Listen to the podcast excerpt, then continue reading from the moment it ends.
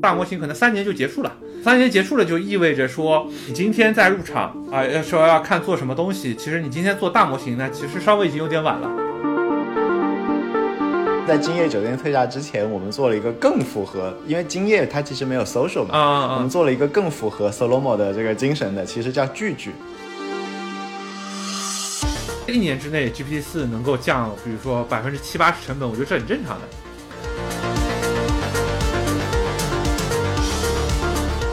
欢迎大家来到 AI 炼金术，这次我们聊啥呢？本来想聊文章，但是先可以先哈拉一下嘛，对吧？就先聊一些有的没的。我我比较好奇啊，就是你看了那个 Mac 的那个 WWDC 吗？啊，我看了呀。你自己是觉得 Vision Pro 的东西有用吗？对你来讲，或者说你有冲动要去买一个吗？对我没有用，但是我有冲动要买一个，这是两件事情。啊，为为什么它就是个玩具啊。？OK，那那为什么有冲动买一个呢？就即使玩具也有用嘛，对吧？就是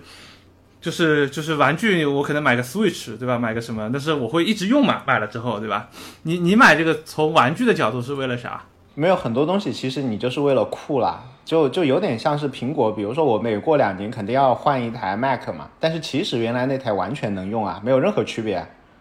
但是你就觉得说新的你就想想换一个嘛，就是就跟女生换包一样，我觉得男生对于电子产品的这种热情，当然我不会买啊，因为我肯定是要等二代再买。对一代我肯定就是找朋友说，哎你买了，然后因为我知道我朋友当中谁一定会买。然后一定会第一批拿到，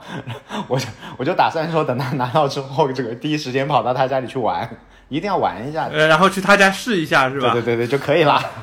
嗯嗯，啊，那你的想法大概跟我差不多，那你的想法大概跟我差不多。我只是我只是在调研说，有谁真的会觉得这东西非常好，我要买来用一下。它没什么场景啊，就场景你是要看一个大屏幕看电影吗？对吧？只好像只有这种场景啊，它其他场景不存在啊。有有一个场景了，有一个它其实是把之前的那个呃，之前在硅谷那边流行过一种光场相机，叫 Neutral 还是叫什么东西？光场相就是它它会把那个，它会它我们现在照相的话是呃，相当于你是把所有的三 D 的那个信息缩到一个平面上嘛，然后它那个是会把是会把拿到的那个光是从哪个角度射过来的，以及那个点离你多远，这两个信息也保存进去。OK OK，就类似于激光激光雷达的那个效果它是吧？就是有这种激光雷达这种深度的这种。它把深度也保存进去，把光的角度也保存进去。那这样子的话，其实它那个三 D 就是真三 D，甚至于比甚至于比我们现在在 VR 世界看到的三 D 要更加，因为 VR 世界看到的三 D 它是没有那个就是没有模糊的，我们的眼睛看到所有的东西地方的那个那个那个那个分辨率是一样的。但是如果你拿到拿到那个光场信息的话，你是可以完美的还原我们肉眼看到的那个感觉的。之前美国有有那个相机，每年还每年还更新换代。然后我觉得它这个这个的话，它 OK，这个好像 iPhone iPhone 好像现在是不是就有？就是 iPhone 好像有一个，现在有一些人做 App，就是什么在房间里扫一下，就是把那个房间的三维建模对对对做了，然后拿去说可以用来做这种装修啊。对，因为它里面有那个叫什么 LiDAR 嘛，对吧？然后有这个东西，但是但是它那个它那个它那个呃眼镜呃头显里面，我觉得比较牛逼的就是这个东西，它它其实带了一个这个相机，然后然后那个 而且你这个相机必须要用那个头显才能看，所以比如说你有一些孩子和呃，因因为我们讲到实用方面，要不然就是工作效率嘛，比如说能不能帮我更快的做 PPT，要不然就是娱乐，说打游戏是不是更好玩？那这两件事情上，其实它都没什么用，除了有一个大屏幕，但是我们家有一个大幕布嘛，所以其实都没用。但是有一些东西是无价的，比如说他跟你讲的道理变成说，哪怕你每年只用一次，就是记录你宝宝生日的时候的话，他的笑脸。哇，那这个时候你就会觉得两三万块钱很便宜了。或者说你的亲人年纪大了，你每年陪他的时候的话，你跟他一起相当于照一张合家欢。我操，他他如果讲的是这个这个道理的话，你就你就顿时觉得说你没有办法跟 PPT、PowerPoint 去比价，对吧？没有办法比，哪怕一年就一张照片，啊啊一张 三 D 全景的，你可以跟他就是就是活灵活现在你身边的照片，那那那那没没没话讲啊，对啊，所以我觉得它这个功能还是蛮蛮蛮蛮对我来说蛮 killer app 的，但是就当然也一肯肯定要等二代嘛，对吧？一代我也抢不到嘛，对吧？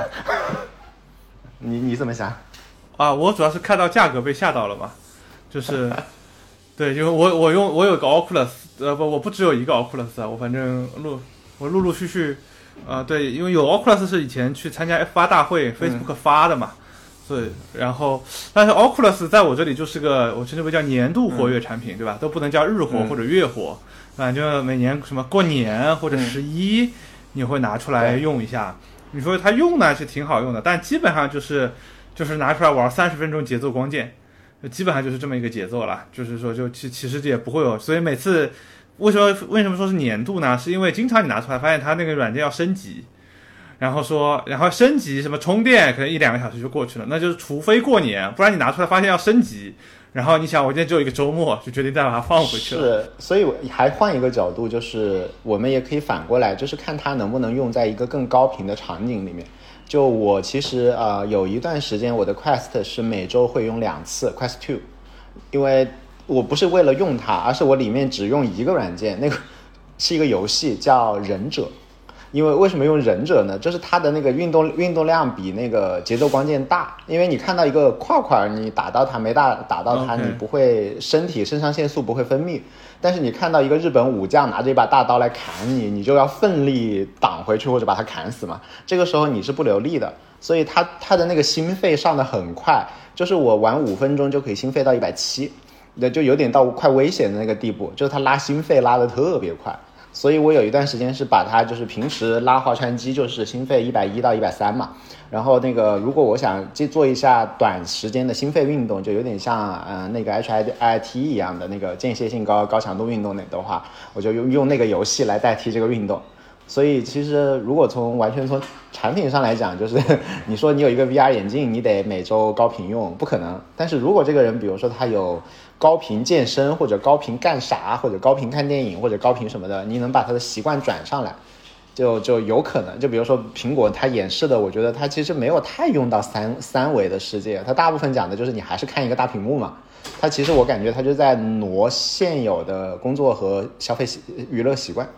对我的感觉就是一个体验跟性能更好一点的 Oculus Quest 啊，就是我就没有看到，呃，就是说它有特别大的，你当然说可能就是体验更好了，但是的确没有看到说，哎，我有一个冲动去买，然后看到价格就彻底劝退了嘛，对吧？就一开始以为三四九九人民币啊，你觉得嗯，那看了一下是美金，觉得放弃了。对我看了一些评测，觉得它还是好蛮多的，就不是好一点。就是苹果的东西就有点像什么呢？我嗯，我在 iPhone 四出来的时候，哦不，iPhone 三出来的时候，我买了一个三星的那个触摸屏手机，因为你从各种参数上看，三星那个是更好的，而且它也是也是也是触屏嘛，对吧？只是说它是电电电电阻屏，然后苹果是电容屏嘛。但是你不拿到的时候，拿到之后你就会觉得说，第一次拿到 iPhone 三还是四的时候。我才知道说靠，这完全不是一个东西。虽然你从参数和它的，比如说你觉得的就各方面也有一个大屏幕，也有什么都差不多嘛，但是实际上就不是一个东西。所以我我我看那些评测的话，我看到他们就第一个就是那个分辨率嘛，就现在我们看到的还是网格很强嘛。然后很多的博主会说里面就虽然你知道那不是真实世界，就还没有到那个地步，但是就是网格，他们确实没看到网格。有很多人讲，就是虽然你知道那是假的。但没有网格，但但这个是这个，我觉得是因为那个 Quest 二已经是一个四年前的产品了吧，差不多是一个。对，第二个就是它在一些那个，比如说眼睛和和怀疑啊，就是这就是当然这个有点玄幻了，就是说它眼睛包括你的温体温，包括什么的话，它其实都监控了，有点像的，有点像一个就是粗粗陋版的第零代的脑机接口来判断你的那个意图啊什么乱七八糟的，据说加了这种东西，但你就是莫名顺滑。就苹果的东西嘛，就是你看参数的没啥区别，但是你就莫名的好像就比那个安卓的顺滑一点，都不知道它到底是啥回事儿。啊，这这个这这个我是听说了哈，这个是我也看到网上有些文章说啊，但是呃就我自己的感觉还是就是得得去体验一下，当然肯定想要拿拿来试一下，但是呃，我总觉得吧，就是。呃，这个价格定位其实代表了它其实目前来讲没有想要进入一个大众市场，或者说它也没准备好。还有另外一个就是它现在也造不出来那么多，它它定低价有啥用呢？呃，我觉得造制造能力应该没有什么问题吧，这个并并不是什么很特殊的黑科技，对吧？它也不像这个汽车有这么听说产能还根本达不到，OK，要把那一堆东西拼起来，可能良品率啊什么的，我猜吧，这传说。对，反正就最好还是我们能够拿到试一下。来，直播间有谁拿到的话，借我们玩一下。我我已经有很多朋友说一定会买，我就准备蹭了。我也是这个想法，我也我我我非常知道我的朋友圈就是谁会买，我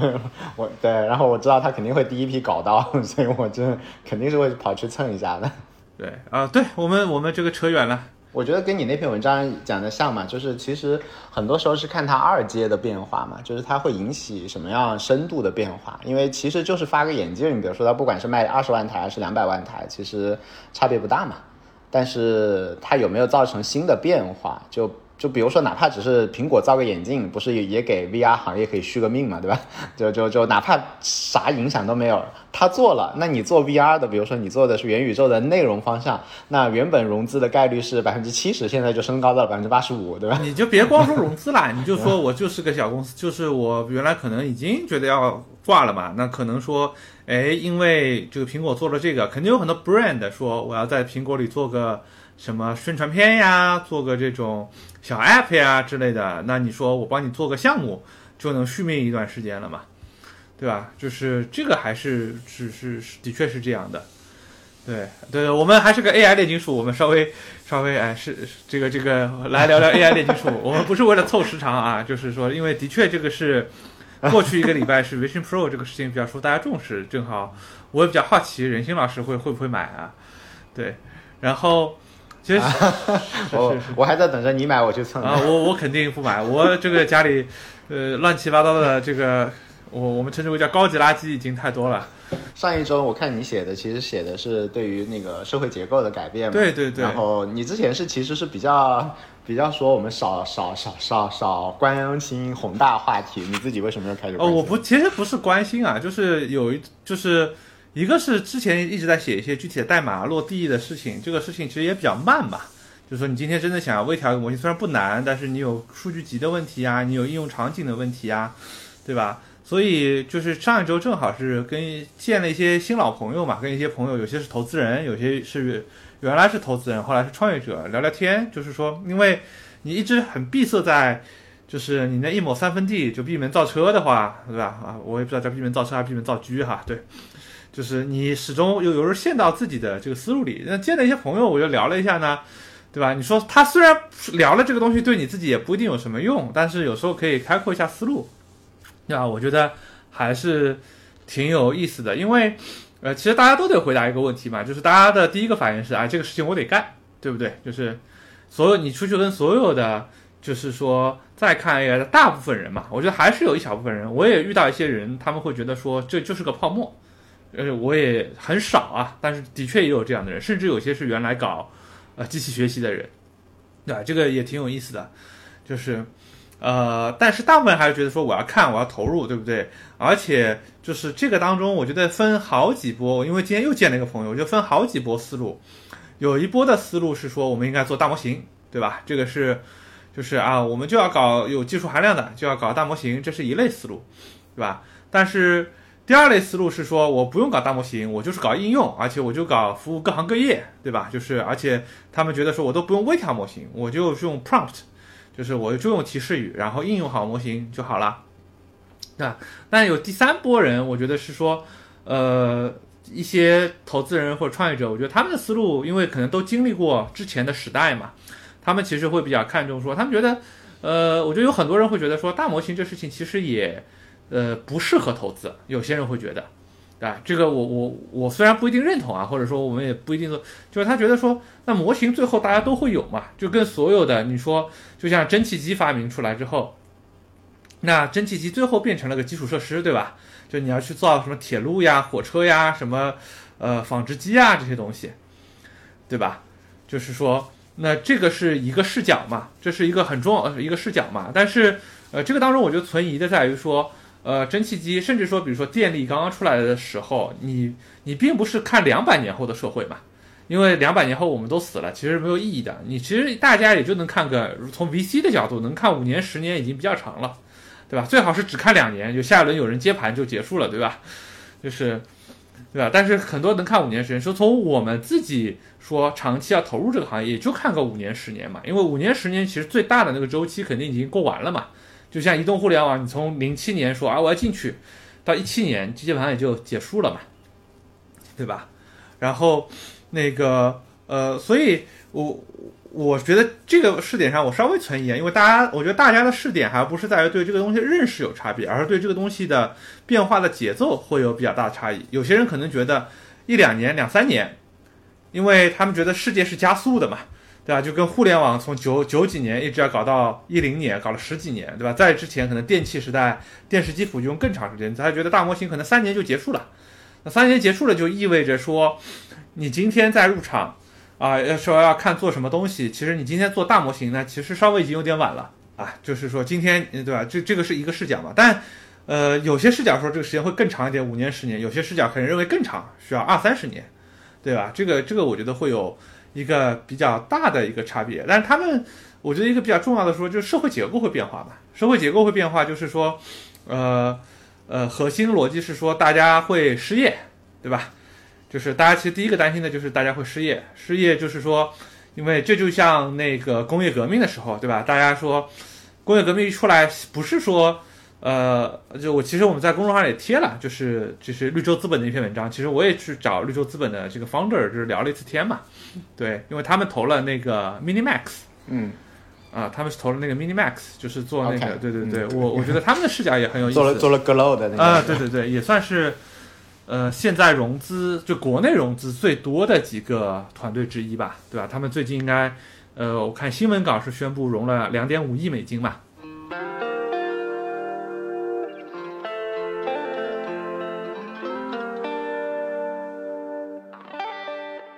后，呃，他们其实有一个视角啊，就是说，呃，要看这个东西对整个社会结构发生什么变化。就他们其实是一直在翻说，哎，当时英国工业革命整个发生了各种各样什么样的变化。就是他举的一个例子是说，那个你如果今天去看工业革命，当时先改变的根本不是什么铁路啊，什么真什么，他们第一个改变的其实是纺织业。就原来的纺织业是个手工业，就是就是和第二个是农业嘛，就是因为原来我没有机械的情况下，即使你能够组织起来，大家说是说我有资本，我能收地，但是你其实还是要雇人，对吧？你还是雇工雇人工去做这些劳动，其实你的这个资本的聚集效率没有那么高，你一个人不可能拥有一个什么上万人的纺织厂，因为你靠人其实管不了那么大的产量。但是当有了蒸汽机之后，你会发现说，其实大量的手工业就会破产嘛。就是我可能靠原来我要雇一万个人才能生产那么多布，那我用五百个人现在就可以了，对吧？然后那剩下九千五百个人就失业了，然后这些人失业了，又会提供富裕的劳动力，才会进入城市，才会出现工厂，就它这是是这样一个滚动的一个过程，对吧？就是说。包括就是说，我们说移动互联网，其实移动互联网第一波大家看的是，就我自己在看啊，就是说我们在翻，我因为我我我觉得我们其实最有体会、切身体会的还是移动互联网。就我不知道你还记不记得，就是移动互联网刚出来的时候，有一个说法叫做 SOLOMO 嘛，就 Social Location Mobile，对吧？SOLOMO 对吧？就是说大家当时说，哎，投资投什么？就投 SOLOMO，就是 Social，Social 是因为，呃，人人都实时在线了嘛。就原来 PC 时代，虽然大家挂个 QQ，挂个 MSN。但是大部分人的大部分时间是不上线的，因为很多人的工作还是不用 PC 的，或者不那么高频的使用 PC，对吧？第二个是有很多人是没有 PC 的。我记得没错的话，就 PC 的互联网好像接入的人口好像峰值大概当时也就四亿吧，就是可就意味着中国其实有三分之二的人还没有上网嘛，而且这四亿当中可能有一亿是。可能 maybe 有一亿是就是非常高频的，像我们一样，比如说程序员对吧？你其实二十四小时连在网上，啊，或者说你十二小时连在网上，还有很多人其实连连接在网络上的时间是比较短的嘛，对吧？他更多的是在用什么 Word、Excel 啊干这些事情。那但是当当移动互联网出来之后，就大家都挂到网上了，所以就这个是 social 嘛。第二个就是 location 嘛，就是呃，所以后来就最早出现的是一些。呃 Foursquare，对不对？就是这样所谓的这就是到地理位置打卡的应用，包括我们今天说 Some Altman，他当时就做了一个 Looped 嘛，其实就是也是个类似 Foursquare 这样的应用啊。做今夜酒店特价其实也是对，也是嘛。然后，但是其实，在今夜酒店特价之前，我们做了一个更符合，因为今夜它其实没有 social 嘛，我们做了一个更符合 Solomo 的这个精神的，其实叫聚聚，就是在大家一起聚聚的聚聚，就是我们做了一个类似于微信群聊的东西。然后你如果没有装那个软件的话，它会用微信跟你沟通，但是你进去的其实是一个群，就是相当于我们四个人要聚聚，那要约地方嘛。然后约地方怎么约呢？那里面就会根据 location 给你推荐附近的那个团购，然后就可以四人餐的那个东西。然后就叫做 social location mobile，我们都凑上了，然后就硬凑，你知道吗？叫聚聚，然后。然后因为那个那个电商出身嘛，然后我又做过几天团购嘛，所以一上来就变成了说想到的这种，我们已经把微信给做出来了，相当于，但是我们想到的是，哎呀，大家传成局了，可以去团购一个吃顿饭了，就就你拿到一个金矿，想到的是怎么用它来打铁，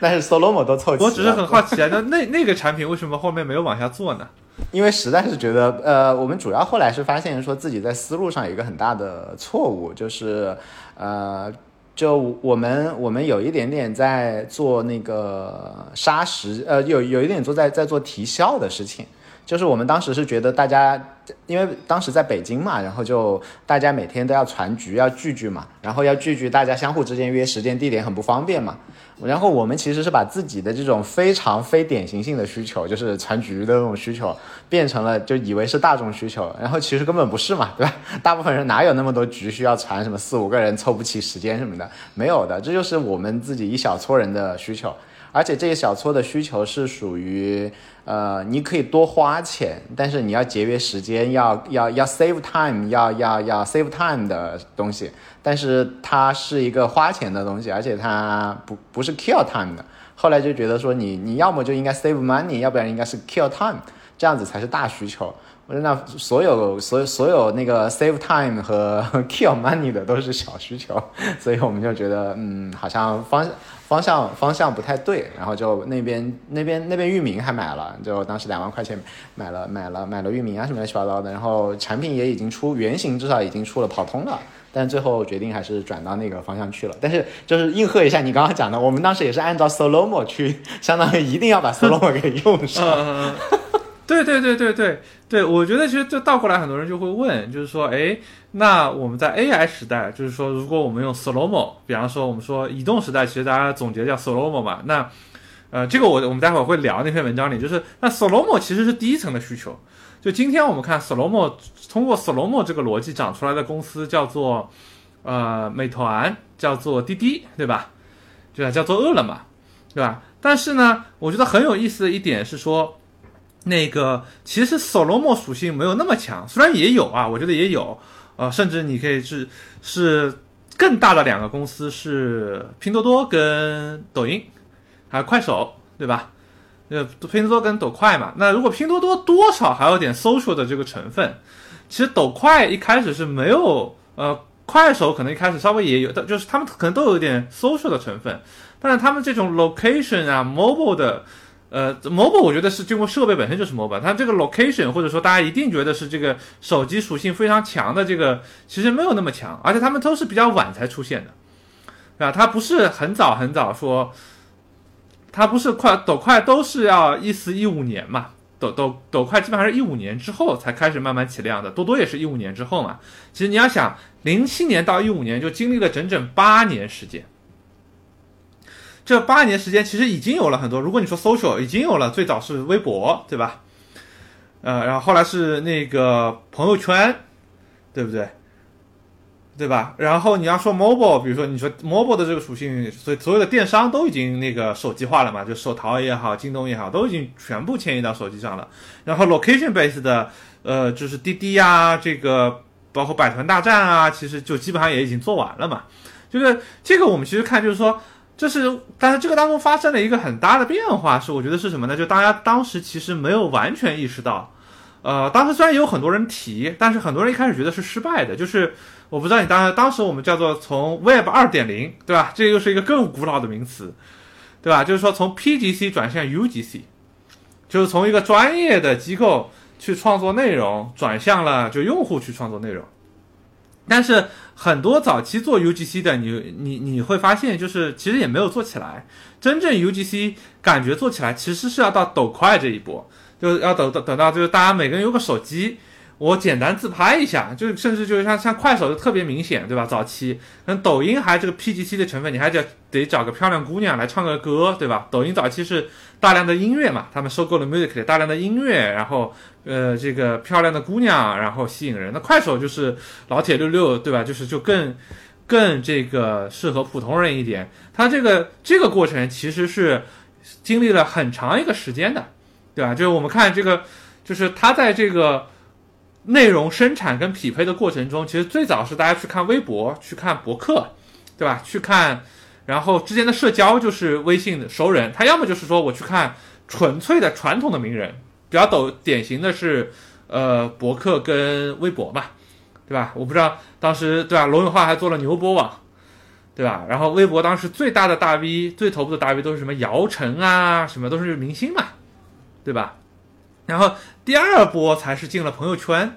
就朋友圈可能是呃不是进朋友圈就是公众号嘛，公众号其实就多了很多我们你今天叫大 V 或者 KOL 这样的角色，然后出现了，然后呃直但是直到了第三波就是才是我们今天所谓的所谓的素人或者叫达人，对不对？就是今天的内容创作者其实更下沉了。其实更下沉了，就是以前所谓的 KOL 是他本身他在小圈子里可能也已经是个意见领袖，他本身就有比较强的表达能力，对吧？今天真的是一个大量，你今天去看，比如说你像 B 站啊、抖音上的这些主播啊，其实都是个大学生，对对吧？就就出来就其实很快也到几百万的粉丝，是我觉得是经历这样一个过程。哦，我呃我我你说的这个，我好像看到那个投快，好像刘琴投的快手吧，他给过一个解释，是说。是说那个投快手，它第几几个解释啊？第一个就是说，其实呃，视频的创作门槛低于文字创作门槛，然后就是因为是个农民工，也可以拿着拍拍一段跳舞嘛。但是你要大家写出通顺的一百四十个字的人的话，可能在中国只有百分之五。那这样子的话，就就所以视频创作门槛更低。然后第二个就是手机上有一个 PC 上没有的东西，叫做摄像头。因为大部分 PC 上是没有摄像头的，然后或者摄像头很不方便嘛，你要拍一个小猫小狗，你用那个笔记本上摄像头也不方便嘛。然后第三个事情就是那个刚刚那个评论区也有同学提到，就是随着那个网络带宽，因为摄像头其实在可能可能可能更早就有就有了，但是其实你放出来的你你在地铁上你是舍不得刷的，然后直到你要舍得刷啊，对对对对，这三件事情要拼起来它就大了。快手一开始做 GIF 嘛。对对啊，所以快手一开始做 GIF 嘛，他做的都不一开始都不是视频嘛，包括那个最早很多，我记得一四一五年很多人做这种社交做内容，一开始都不是做视频，都是做音乐嘛，对吧？什么当时是包括包括 Musically 对吧？你听名字就知道它主打的是音乐嘛，啊，当时还有什么 Castbox，对吧？就是说，我觉得这个是一个呃，但是它的确是说这个移动互联网它不是。一天就转变的，我觉得这个其实跟今天 AI 也会很像嘛，就是今天 AI 你会发现其实，呃，token 也很贵啊，就是你真的你用 GPT 四，你说我用 token，其实它成本也不低，对吧？而且今天可能它的应用也是一个，我只是很就是今天还是以文字为主的，就你会看到它其实很像，今天我是以文本为主的，我其实不能说我就拍一个视频，是吧？对这个视频就多模态的说，我照着那个东西我就直接问一下。对吧？我还是得，我也虽然 Whisper 可能已经很便宜了，对吧？包括那 ChatGPT 它也做了那个语音的这个入口，他们在那个移动端的 App 上不是做了那个语音的入口？那其实好像还是不是很自然，不是那种，就是你还是要打开那个 App，然后摁住它这个打开语音来输入，而不是说我们叫随时随地的，我在家里任何时候我对着那个音箱说一句话，它好再远他也能听到，然后立刻给你一个反馈。所以我是觉得说。就是这个其实是告诉我们一个什么事情呢？我觉得说其实有借鉴意义的，就是它这个社会结构其实会发生变化。就今天，就虽然很多人觉得已经这个这个好像 AI 这个热热潮啊，甚至有人觉得哎这个热潮是不是已经过去了，对吧？因为说极端点，就是你看新闻肯定已经审美疲劳了，对不对？就你拿不出比 ChatGPT GPT 四更厉害的这个东西吧。但是呢，回过头来讲说，我觉得是是那个。就是这个很多该发生的事情它还没有发生，就是比方说这个算力还没有上来，当这个算力是能够在我的手机端就随时能够运用的，那这这个事情又会发生一个变化。当我这个模型变成一个多模态的，它会又发生另一个新的变化，对吧？然后当这个这个当这个呃，可能谁谁都很容易的拿一个开源的模型部署一个属于自己的模型，又会发生很多新的变化。就是，而且我觉得这个过程，就是说我我觉得反反思这个过程，说这个过程很有可能是没法跳步的。就是说，你今天说来干这个事情，你直接说我往那个终局方向说，我来做个产品呢，很有可能得死。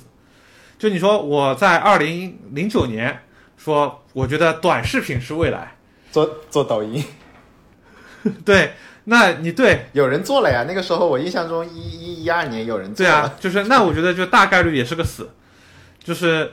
你很有可能。就是你熬不起那那几年时间嘛，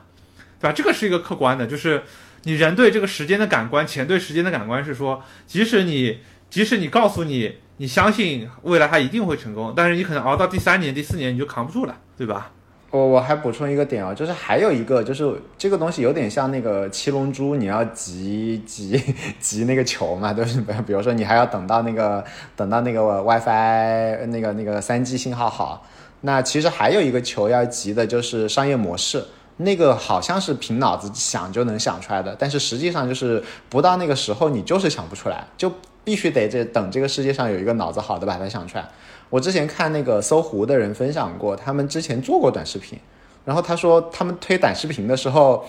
完全没法推，因为呢就是商业模式走不通，因为因为之前是做长视频嘛，长视频都是贴片嘛。然后你在一个一小时的上面贴个一分钟的片，大家是不反感的。那你要在一个三十秒的上面贴一个什么片，他们就卡死在这里。就是大家一直没有想出来说，其实就是就是会变成那个竖屏的。然后短视频的话，那抖音现在是放几个竖竖屏，换几个就插一个嘛。但是所有的脑子，因为我们之前都是都是。就是你有一个隐含假设的时候，你是自己感受不到这个隐含假设的，他就总觉得应该贴片，然后就发现永远没办法贴得上去。因为这最早是谁做这个？还不是呢？就最早其实是土豆嘛，对吧？就不大家大家大家这个名字不知道还还有评论区还有多少人知道这个网站哈，对吧？当然他们说后来是跟优酷合并了嘛。就土豆其实最早就是 UGC，呃，而且那个时候我觉得还不能叫短视频，那个时候的视频换到今天来看，其实都是中视频。就它不是这个十五秒到一分钟的这种，就一分钟以内的视频，就抖音其实还是这样的视频多嘛，就一分钟以内的视频多嘛，对不对？但那个时候还是中视频吧，就是呃五分钟以上是十分钟左右，就是有点像今天 B 站的那个神态。又回到你说，哎，是不是不要谈宏大话题？我觉得也对啊，那就是你今天预测你要预测第一轮会发生什么事情嘛？你预测第三轮会发生什么事情？你可以预测，但是你预测完，你得知道这是第三轮才会发生的事情，就千万不要动手说我们干个第三轮才干的事情，那你肯定就歇赛了，对不对？那第一轮有啥呢？第一轮有啥，对吧？就是我我觉得是说，就是有些东西，我觉得是说一两年内会发生改变的。就是说，第一个是我觉得叫都不叫第一轮，第零轮其实我们已经看到了。我觉得就第零轮比较典型的是 Copilot 类的应用嘛，第零轮嘛，就是这个其实最直观的，这个就是跟。简单一点，就跟当年的这个移动互联网，我去做一个 APP 是一样的。就是我知道有这个这个这个移动互联网，我应该做个手机端的 APP，然后来看上我们公司的网站，对不对？然后来这个当时可能还是电商比较多哈，呃，做手机端的 APP，然后做资讯类的应用比较多，对吧？就是就还没有到点餐那一步，我觉得这是第零轮啊。但是我觉得第一轮的应用其实是说。呃，我觉得一个比较明显的是说，在 Copilot 之后会发生的一轮变化呢，就是说，因为我们知道有些事情它必然会发生，而且相对会比较快。就是什么事？我觉得什么事情比较快呢？就是说，我们先不去想那些突破性的进展，我们先去想今天的这些进展，它一定会普及化。就什么会普及化呢？就比如说，今天其实周围用过 ChatGPT 的人已经比较多了，但是其实用过 GPT 四的人。比较少，而且随时随地的用的人比较少，就为什么呢？因为贵嘛，因为第一个是贵嘛，就是它得付费，你得迈过这个付费的门槛，对不对？就就国内还有另外一些别的这个不容易使用的网络问题，对吧？但其实，在海外它其实付费用户也没有那么多嘛。但是这一轮我觉得其实是最容易通过的，对吧？这个就是摩尔定律，对吧？只要用的人多多花点钱，专门优化一下，它成本一定会打下来。它一定会变成，比如说跟 GPT 三点五从零点零二跌到零点零零二是一样的。我觉得一年之内 GPT 四能够降，比如说百分之七八十成本，我觉得这很正常的。甚至有可能说再往后走，像 GPT 三点五这样的，好像他对 Sam 在内部开会的时候，不是说这是他的第一优先级？对对对，就是这个事情，我觉得是必然会发生的，因为这个当中其实就是这种技术进步，其实我觉得这是一个必然会发生的这个技术进技术进步嘛。第二个，我觉得是说，就模型的推理能力啊，会进一步被发掘出来。就现在一开始大家玩的还是浅层的这种问答、文本生成会比较多，但是实际上我就是也不叫偷偷摸摸的吧，就是说在 B 端很多应用真的是在利用模型的推理能力去做各种各种自动化的这个事情。这个事情我觉得会被挖掘出来，然后会被相对的普及化。那么这两个东西出来之后，它其实代替的是什么呢？其实我认为是代替了我们今天的这个我们叫服务业。这个服务业，我们不是说做餐馆，就是给大家点个餐啊，送个盘子，是说就是我们今天在办公室里的这个服务业。就我我觉得很典型，因为我们原来做广告科技的嘛，周围也有有以前甚至公司里还有这种广告代理的业务，就是你很典型啊，就所有的公司。对吧？就是大公司，你都会找个广告代理公司，然后广告代理公司呢都会说我们可以给你提供服务的，对不对？但是呢，他又收不到服务费，就他收的那个服务费极其微薄，对吧？这个是干广告代理公司的，大家可能都都都能够了解这个事情。但是呢，而且你会发现，包括我们原来做 SaaS 服务，我们做一些 Messenger 或者 Chatbot 服务，就我们发现其实很多时候。在很多业务线，比如说，比如说说广告的创意制作呀，什么，比如法律的咨询呀，对不对？今天你做一个这种，呃，很多非 IT 类的公司找人做这种公众号呀，或者甚至有些公司找人做这个播客呀，做就做做什么呃私域流量运营呀，其实你挺难衡量服务商的能力的，你更多的在服衡量服务商的整个公司。就是你自己的体验好坏，很多时候是跟服务商的服务态度相关。他不是说我做出这个创意，这个创意到底好不好，其实挺难判断的。而且大家也很难根据结果付费，就大家很难根据说说因为这个东西投放的转化率高，所以我多给你点钱。这个其实都双方都不敢承诺。所以最后呢，就是广告代理公司的人都很辛苦，都是对吧？今天晚上给你提个需求，你熬夜通宵到明天早上给我，为什么呢？因为没有从这个角度来讲，服务上没有差别，对吧？然后第二个呢，就会导致什么呢？就会导致说，呃，很多公司最后呢，就是公司本身会牌子很大，对不对？就是我有个很大的 brand，就是我是个 four A 或者怎么样。但是呢，公司内部的能力越来越变成说我维护好客户，我在那个媒体那里的投放量比较大，所以有相对比较高的返点。实际我的专业能力变成大量的找这种 freelancer 来干活，对吧？就是就是前一阵我不知道就有一个新闻嘛，就是蓝标说。蓝色光标嘛，他们说不能这个，呃，不允许再外包了，对吧？有很多人说是觉得说是这个啊，是什么？因为要 AI 降成本什么的。我觉得更多的是因为广告代理公司可能越来越，就是内部的这个能力已经在空心化了，因为大家都是凭，因为跟客户那边就是我到底能给你多少，对吧？返点基本上都吐的差不多，对吧？服务费嘛也收不到几个点，对吧？最最后完全变成一个，呃。呃，开玩笑，我们开玩笑叫压榨内部员工劳动力，所以能挣一点钱。这个公司，但是呢，我觉得随着这个呃我们说的推理能力上升，这个算力成本上升，其实是你是比较容易的买到那个服务的，因为大部分甲方你去找乙方，你真的也是说给你一个稿子，你看一看，你说你帮我这里改改，那里改改，我觉得这里不好，那里不好，这个东西完全可以包装成一个我称之为叫 AI package，像一个软件包一样。对吧？就是说我就是这个，我把我的能力，我的这个封装的这个东西，我就拿在平台上售卖。我可能不是变成原来的甲方大乙方，然后乙方再想办法分包出去这样一个逻辑，而变成甲方平台公司，然后各种中小的团队以服务包的形式上在平台上提供服务。因为这个服务的确你不需要说一定有一个人在背后响应了，你真的说我把我的人的这个能力抽象出来，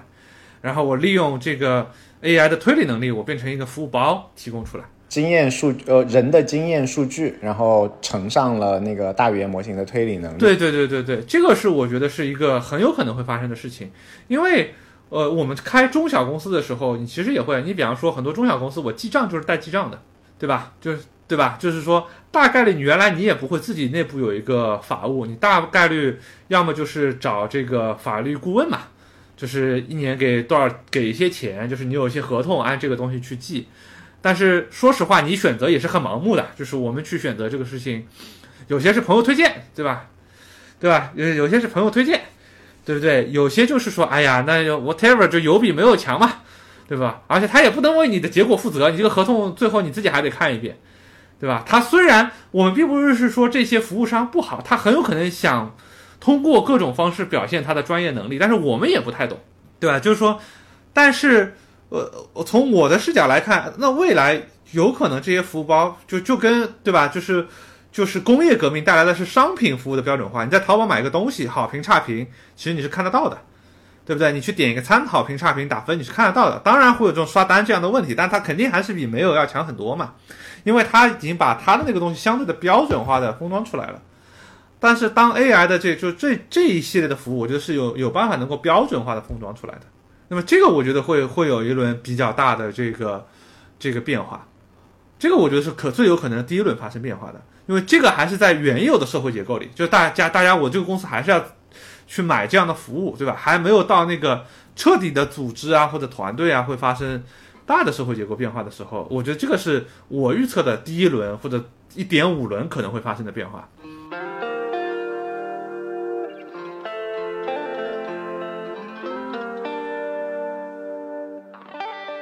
那那就以蓝标为例子，那具体会发生什么事儿呢？是蓝标会？从以前说，就比如说以前收你一百万，帮你就就组织各种供应商干活，服务费一百万，然后你采购费另说嘛。然后现在变成服务费五十万，但是就有很多 agent 团虚拟团队帮你搞定。还是说市面上会出现，比如说无数蓝标的人出去成立工作室，然后工作室把它 AI 化，比如说三个人的工作室可以同时服务一百个人，但是就很专业，就是蓝标里面，比如说做事件营销最好的人，他就可以三个人服务一百个大客户了，因为其实大客户每年也就给他交个交个五万块钱，然后就是全是 AI 在服务，他们会调那个 AI，是是会出现什么什么机会啊？第一个是我们不能以王蓝标举例啊，这个不然这个片子不好剪。对，我们就以随便以这个别的什么广告公司举例，对吧？就我觉得会像是后者。其实这个趋势，我觉得即使在没有 AI 发生的时候，随着这个移动互联网信息化、平台化，已经在逐步发生了。只是我觉得 AI 会推动这个事情更往前走，对不对？就是你今天看，我举个例子啊，就其实挺典型的。今天你看做播客，可能上海就大家大家用的是有有很多品牌是找那个 JustPod 吧，应该是。就是叫生动活泼是吧？是，对对吧？那它其实已经不是一个传统的 for A 的公司了，对不对？它不是说我蓝标时候发现大家有播客需求，我再成立一个，对吧？就跟传统的这些这些 for A 去 for A，最早是说我有电视媒体，对吧？后来我互联网我也有互联网的团队，对不对？然后今天我觉得说越来越多的，因为的确你那个 brand 能够带给你的价值其实越来越低了嘛，因为。这个是因为这个当中有很多维度本身已经发生了变化。第一个是说，原来我要做广告投放其实是比较难的。我比如说，你想在十几年前我们做广告投放，你并不存在说你自己在腾讯广点通上开一个账号。最早的你做网络广告投放，你要跟新浪谈说我要包你的首页那个 banner 多长时间，对不对？啊，随着技术进步，现在本身这个事情已经越来越越来越容易了，对吧？就是说你最后你看到的，那你原来是说我必须靠资源搞定的事情。现在已经越来越容易了嘛，对不对？就是你今天去投 Facebook 的广告，嗯，或者投 Google 的广告，其实本身即使你不考虑代理商，它的返点也很低啊。传统的广告，我们说刊例价跟实际的价格可能是，对吧？刊例价一百块，可能实际价格其实是三十块。你你通过一个 4A 跟他谈，但是你今天去投 Facebook 广告，你无论通过什么 agency。它整个 agency 能够拿的返点可能就十个点，对不对？那你自己投也就贵百分之十而已啊！你就自己作为一个小商家投，你其实也就贵百分之十而已。而且可能是在国内有这样的 deal，在海外很有可能是没有这样的 deal 的，对吧？所以这个是我觉得说会像你说的后一种，就是我觉得是说，但是我觉得在在后一种之之间呢，会生长出来一种平台，对吧？就是中就是就跟我们今天就是跟你的商品服务会诞生淘宝这样的平台，我觉得。就是专业服务也会诞生这样的平台。了解，我看到有好像已经有这样的公司，已经有这样的产品出来了。就类似于说每个人把自就类似于机器人的在行。就比如说我我我把自己挂上去，比如说我挂在在行上面，我就是卖自己时间嘛，对吧？呃，咨询一个小时，比如说多少钱？然后它上面就是说我把我的 资料丢上去，然后他帮我 train 个 bot，然后比如说我一个小时收人家两万的话，那个可能一个小时收人家两百，你就可以跟他聊了。然后看到有这样的平台，然后你刚刚讲的整个变化，我觉得有点像就是还是去中心商、去中间商。就比如说 Facebook，它可能就或者你现在投 Google 啊什么，你也可以直接在上面开户投嘛，对吧？就不需要中间商嘛。那传统的话，比如说广告公司，其实广告公司的管理层它其实也是一层中间商，因为最后那个干活的是那个具体干活的嘛，就公司其实也是一层中间商。那为什么不能让干活的直接来面对呢？但是干活的可能面对你的时候，他比如说他要处理什么行政法务啊，以前是因为那边还有很多其他的事情嘛。那如果这些事情都能够让机器人帮他搞定的话，其实个体就就就能够绕开这种传统的这种科层的结构的中间商来直接来提供服务了。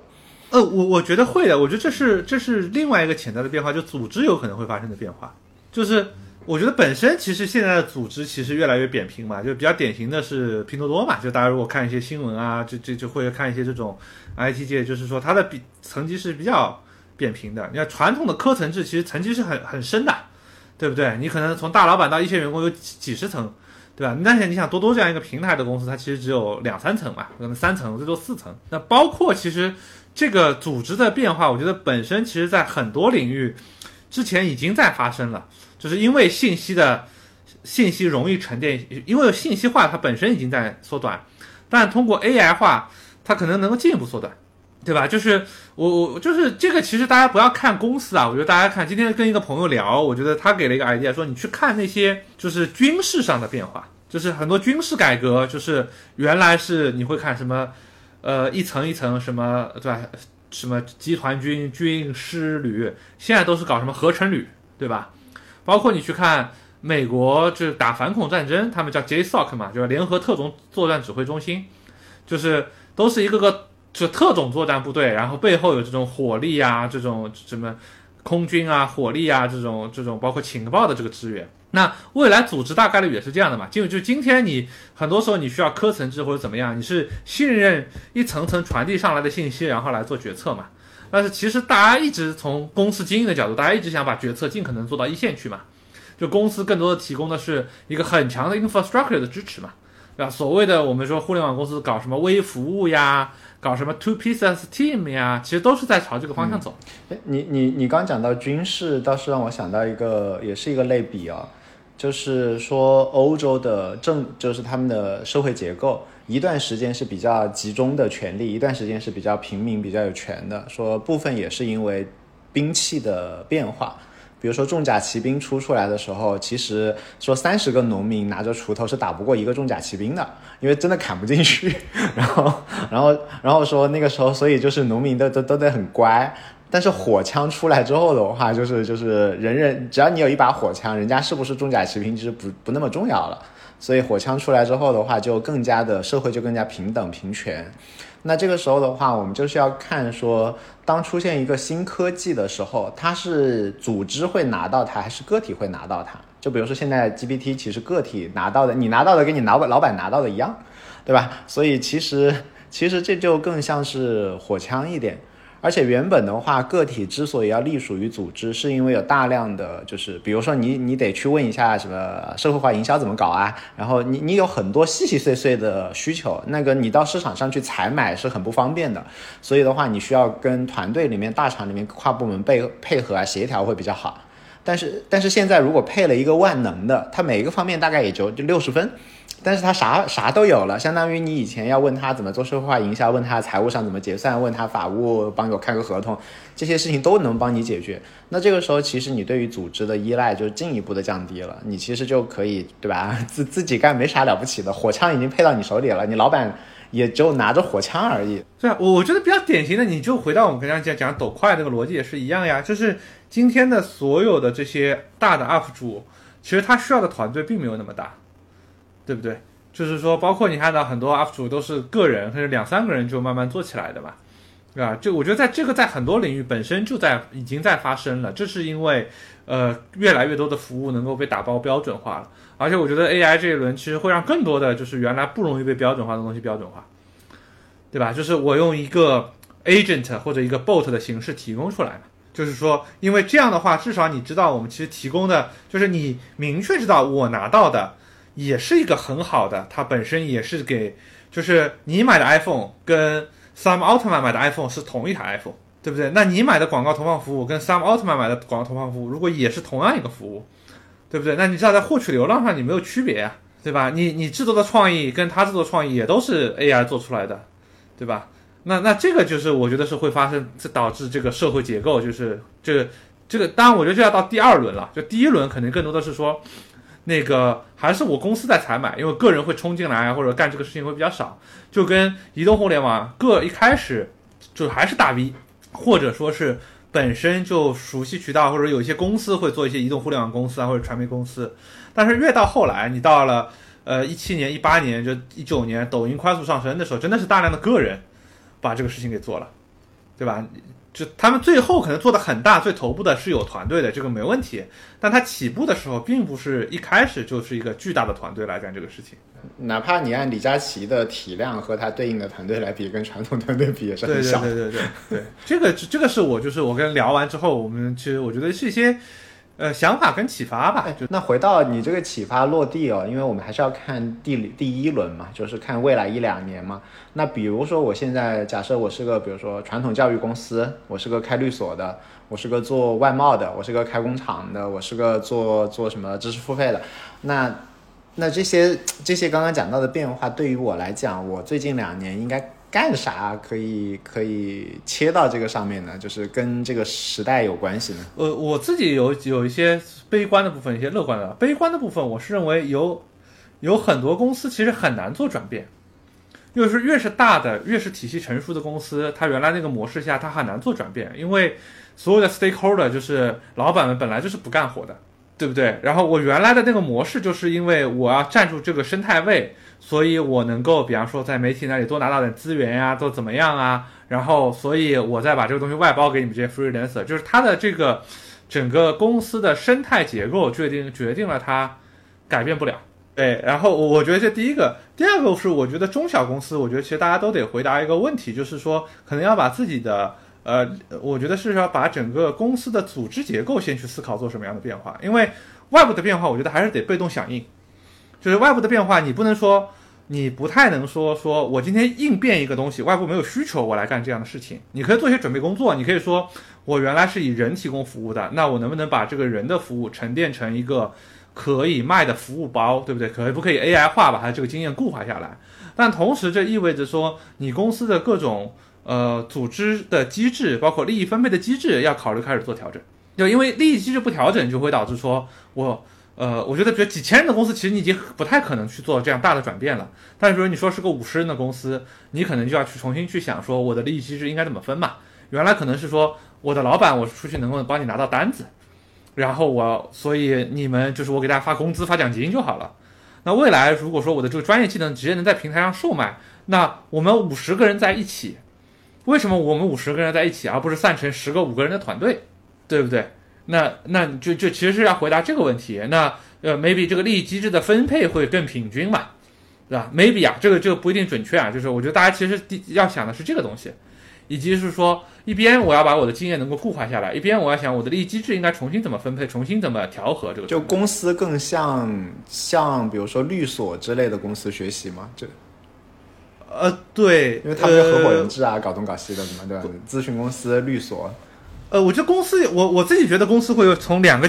会变成两个，一种是合伙人制的，更像合伙人制的；一种是更像什么呢？更像我叫卖保险的啊，算得更清楚啊，对不对？卖保险的是说背后，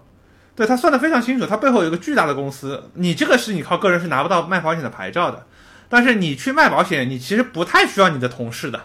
你的同或者说你需要的就是那个整个抽象的中后台的服务嘛。对不对？就我觉得公司只有朝可更有可能朝这两个层面走，两个极端，一个是我有个中后台，然后前面的一线的人可能已经原子化了，另外一个是合伙人制，我是一个小团队，就是毕竟你还是要，呃，但是我这一个小团队，我我我们可能是个像个联盟一样，对不对？大家聚在一个品牌下，呃，我们可能的互相之间的专业知识可以互互通有无，然后，但是我自己各各自自己都得去去自己去拿自己的单子，对吧？自己去去 sell 自己的客户。从你这样讲，我倒是想到一个嗯极端的推论哦，是不是？如果说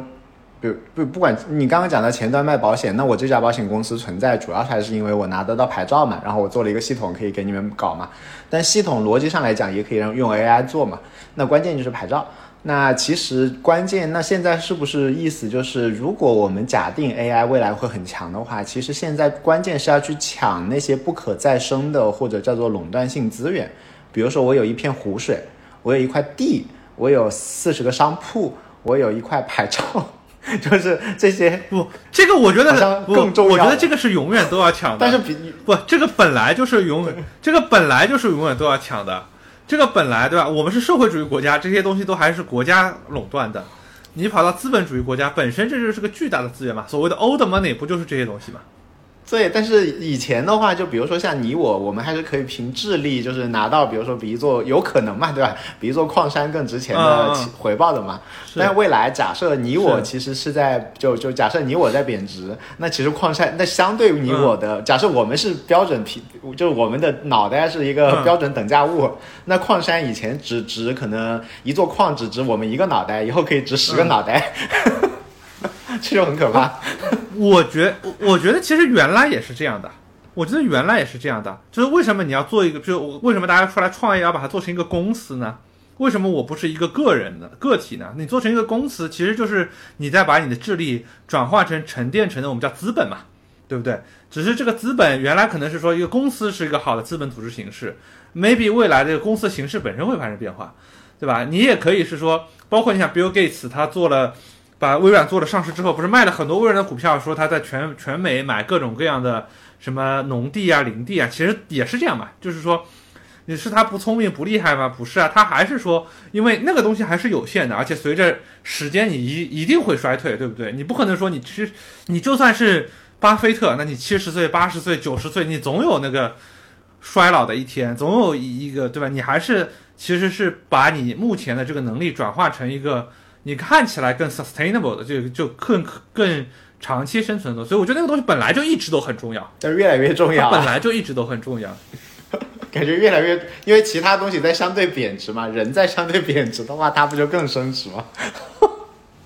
呃呃，我我我觉得本来就是这样的呀，只是说每一轮都会有变化嘛，就像比如说当嗯 OpenAI 出来了之后，那我能够做一个 AI 的 infrastructure，它就跟我能掌握石油是一样的嘛。对不对？对不对？所以就是看你能不能把这个东西，就是你的这个智慧能转化成那个东西，就你完全从赚钱，或者说从多获得一些所谓的资本回报的角度，还是那样的嘛？就是说你要把你的智力资本最后转化成一个我不需要智力也能获得回报的资本。是是是，有道理，对吧？这个对吧？有道理。这样想想，这样想想，得再去买买铺子和买买铺子和买 BTC。对对对